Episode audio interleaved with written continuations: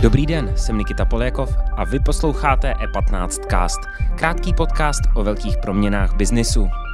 Amerika reguluje kryptoměny. Bude to mít dopad na české kryptopeněženky a kam se bude vyvíjet kryptotrh do budoucna. O tom se budeme bavit s naším expertem na kryptoměny Honzou Vávrou. V okamžiku, kdy, kdy ta regulace prošla senátem, tak vlastně s cenou to v podstatě nehlo. Krátkodobě dokonce vzrostla.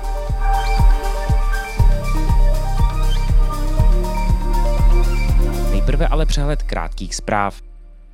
Letošní rok má už nyní své jasné investiční propadáky. Jsou jimi drahé kovy, které od počátku roku připravili investory v průměru o více než 11% Drahé kovy tak letos patří mezi vůbec nejstrátovější z hlavních typů aktiv. Důvodem je předpoklad burziánů, že růst inflace bude pouze přechodnou záležitostí. Právě očekávané zdražování bývá totiž hlavním motorem růstu cen drahých kovů.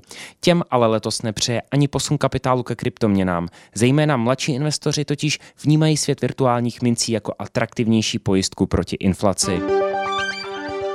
Projekt NASA na vývoj kosmických skafandrů se prodražuje. Hrozí tak, že ochranné obleky nebudou připraveny pro výpravu na měsíc, která se má konat už za tři roky.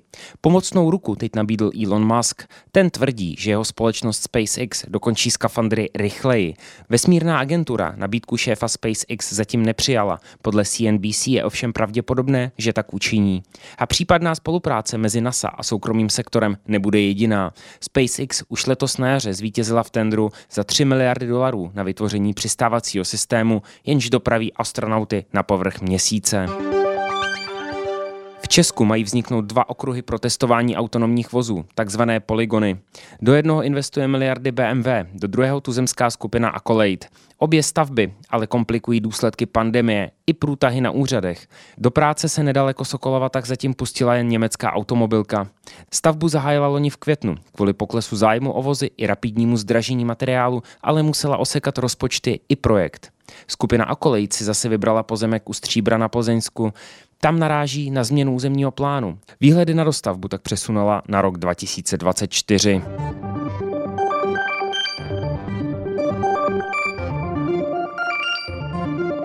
Více informací najdete na e15.cz.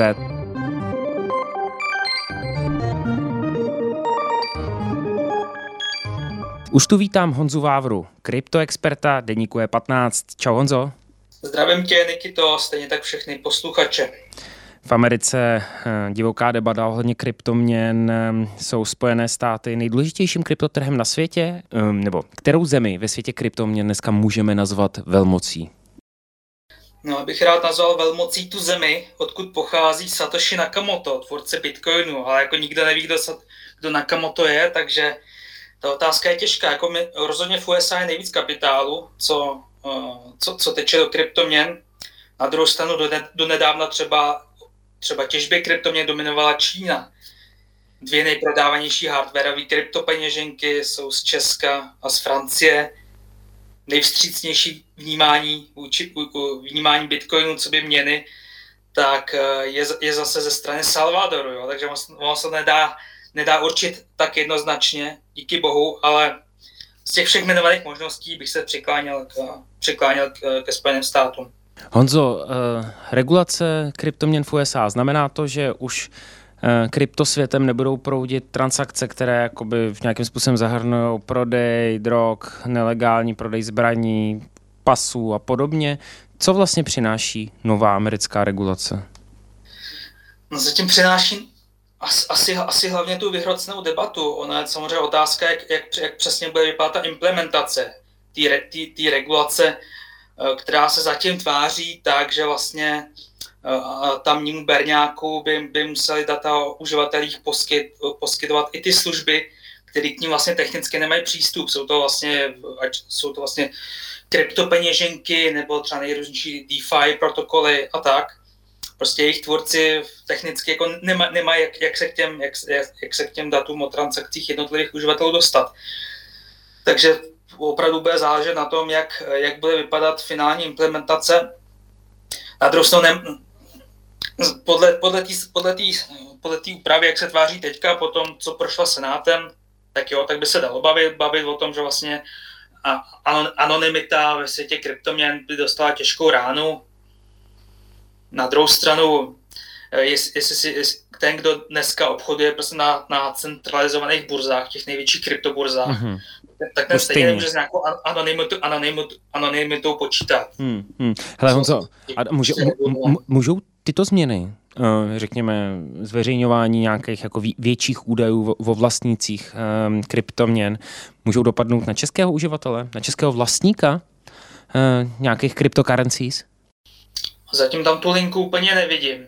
Na druhou stranu nejsem úplně, da, nejsem úplně daňový expert a vlastně tady, tady je důležité připomenout, že samozřejmě daňová povinnost se, se vztahuje na držitele kryptoměny v Česku, takže v momentě, kdy, kdy člověk eh, smění kryptoměnu eh, na standardní peníze, na českou korunu, normálně vykešuje na svůj, třeba banko, na svůj bankovní účet, tak samozřejmě musí odvádět daň, daň ze, ze zisku 15%, případně 23%, pokud jeho, eh, jeho, jeho roční zisk přesáhne určitou míru.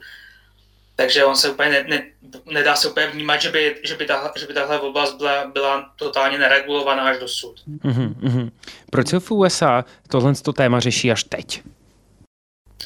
No, protože potřebují zaplatit ten svůj, ten svůj obří infrastruktur, infrastrukturní balík.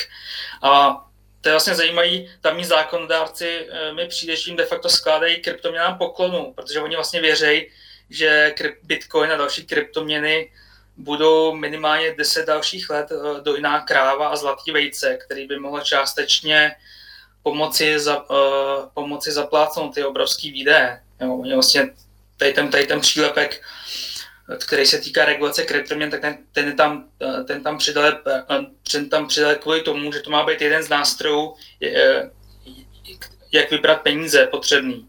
Mm-hmm. To vlastně kvůli tomu. Hele, a dovedeš si představit, že tahle regulace zařízne kryptoměny, nebo minimálně ten trh trošičku um, ostrouhá? Zatím se to úplně nestalo, nebo v okamžiku, kdy, kdy ta regulace prošla senátem, tak vlastně s cenou to v podstatě nehlo krátkodobě dokonce vzrostla. Co to znamená? No, znamená to, že tamní zákonodárci to, to krypto úplně zaříznout nechtějí, že vlastně navzdory tomu, že se s Bitcoinem třeba táhne pověst o tom, že vlastně za, pomáhá zapalovat planetu, právě jak se říkal, že ten nástroj, nástroj mafiánů, k, kterým perou prachy a přes, přes ty prodávají, drog, prodávají drogy, tak no, vlastně úplně úplně se toho zase ne, nechtějí úplně vzdát, asi, asi myslí, že to nějaký potenciál má, tak jim to asi přijde lepší, že asi než by se snažil úplně zaříznout, tak je asi lepší to nějak pokud možno inteligentně regulovat a získat to nějaký příjmy do pokladny. A na druhou stranu on, úplně zaříznout, to, bylo, to, to dost dobře nejde, to by, to, by se, to by se museli na tom shodnout úplně všechny státy světa.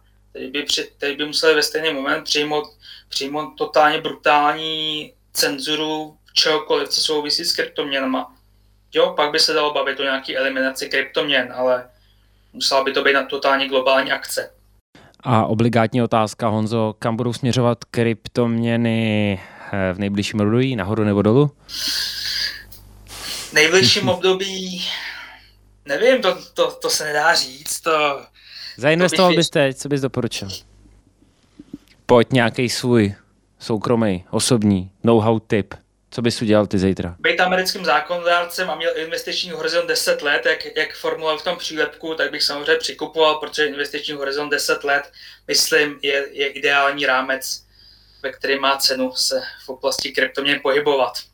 Honzo, díky moc, díky za tvůj čas, měj se hezky. Taky se mě hezky, čau. Díky za pozornost. Tento podcast můžete poslouchat každé všední ráno na všech streamovacích platformách a na webu E15.